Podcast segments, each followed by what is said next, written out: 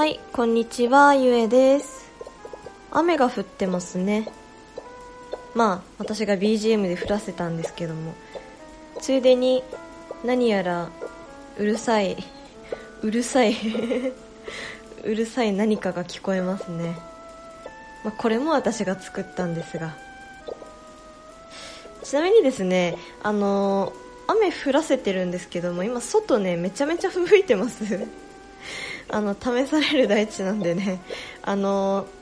とね、雪めちゃめちゃ積もったり吹雪いたりで、今ね、結構試されてますね。もう20年以上試される大地いるんですけども、ここまで試されてるの初めてかもしれないなって思ってますね。もう風にさらされ、滑り、雪に積もりみたいな、なんかそういう感じなんで、もうなんか来て半年以上経ってますけども、初めての冬っていうことでね、かなりちょっと試されてますね、今。はい、まあそれは置いときまして、雨です。はい今は雨です。ちょっと雪嫌になったんで雨降らせました。はい、ということでですね、皆さん雨の日は何してますか？あんまり外出たくないですよね。私は雨じゃなくても晴れの日でも外出たくないんですけども、基本的にまあ雨の日っていうことでね、インドアになると思います。で、インドアになって何もすることないなっていう時、皆さん何してますかね？私は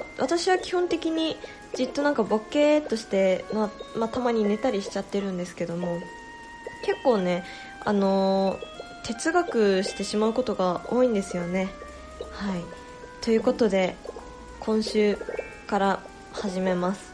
毎週木曜日、哲学の時間にしたいと思います。ちょっとね、ポッドキャストのタイトルには哲学とは入れないようにしようと思うんですけども、っていうのも、まあ、回によってはね、哲学から大きく外れる時もあるんじゃないかなと思うので、まあ、何かについてね、考えるっていう回にしたいと思います。毎週木曜日です。はい。で、基本的に日常のね、何でもないことに対していちいち疑問を持ってみようっていう回になってますね。まあ、結構ね、道徳的なこと多めになっちゃうのかなと思います。まあ、あくまで私個人の意見なのでね、どう思うかは人それぞれですし、なんならね、その反対意見なんかもあっていいと思います。そういうことあったら全然メールで送ってきてください。で、基本的になんですけども、メールの方でね、毎月のテーマ募集したいと思います。あんまりなんかメールアドレス作ったのに、あんまりなんかメール募集しようとしないスタイル貫いちゃってたんで、ちょっとね、今回はテーマをね、募集していきたいと思います。何でもいいですね。もう友情とかでも何でもいいです。本当に適当なことについて。はい。でですね、初めの月は、まあ、特に募集も何もしてなかったんで、まあ、私から勝手に決めました。はい。で、この木曜日ですね、まあ、哲学をしよう、まあ、日常の何でもないことに対してね、疑問を持ってみようというね、曜日にしたいと思うんですけども、まあ、なんでね、こういう考えになったかっていうと、まあね、目に見えるものの定義って簡単ですけども、逆にね、目に見えないものの定義ってなかなかわからないものですよね。で、それ言うとね、辞書は結構哲学してんじゃないかなっていう考えに最近至りまして、辞書でね、その言葉について調べた上で自分の考えを出してみようかなっていう考えに至ったので、このようなね、哲学の会を設けることにしました。なんかね、ソクラテスさんなんかはね、一つの言葉に対してね、自分なりの定義に、ソクラテスさんなんかは、相手にこの言葉について、あなたはどう定義をつけますかっていった質問に返してくれた答えに対して、マウント取るっていうね、ことをしてたそうですね。それで性格悪くて処刑されたらしいですけども。はい。ということでね、まあ私はもう友達いないんで、まあ、自分なりの定義にね、あえて矛盾点ぶつけてみるのもありかなと思ってます。ちょっとね、今月はそれできない気がするんですけどもね。はい。で、まあ、そういう感じで、まあいろんなメールなんかでもね、私はこう思いますみたいな感じで定義を教えてくださるのもかなりいいと思うので、ぜひぜひ送ってきてください。はい。でまあね、プラトンさんなんかはね、ソクラテスの弟子ですね。なんかはどうやらあれみたいですね。いろんな人にそういう質問をぶつけて、最終的には同じような意見にまとまってくるんじゃないかっていうね、ことを考え出した人になりますね。まあ、そういう考えになればね、そういう定義化ちゃんとできればできたでまた面白いんじゃないかなと思ってます。はい、ちょっと前置き長くなっちゃったんですけども、早速ですね、今月のテーマについて発表したいと思います。今月のテーマは喜怒哀楽。はい、ということで、まあ、ちょうどね4文字熟語っていうことでね、1文字ずつ毎週話していきたいと思います。はい。で、今回第1回目ということでね、喜怒哀楽の喜、喜ぶについて話していきたいと思います。はい、ということで話していきたいと思います。喜ぶってね、辞書の定義だと、いいこと、望ましいことに出会って嬉しいと思うことだそうですね。私もね、これに関してはね、全くもって同意見だと思いました。反論する言葉がないですね。さすが辞書、哲学の教科書っていう感じですけども。はい。で、なんでちょっと今回に関しては自分なりの定義を出すことができなかったので、喜びについてね、いろいろと考えていきたいと思います。はい。で、まず私が考えたこと1つ目、喜びの発生源って何っていうことですね。辞書ではね、いいこと、望ましいことに出会わないと、嬉しいと思わないことに、ね、なっちゃうんですけども、そもそもね、嬉しく思うほどのいいこと、望ましいことって、自分から生み出すことってできるのかなっていう考えに至りました。私はですね、これに対して、一人では喜びは発生しないと思ってます。はい。ということでね、必ず人やね、物事、イベントが関わってきてると思いました。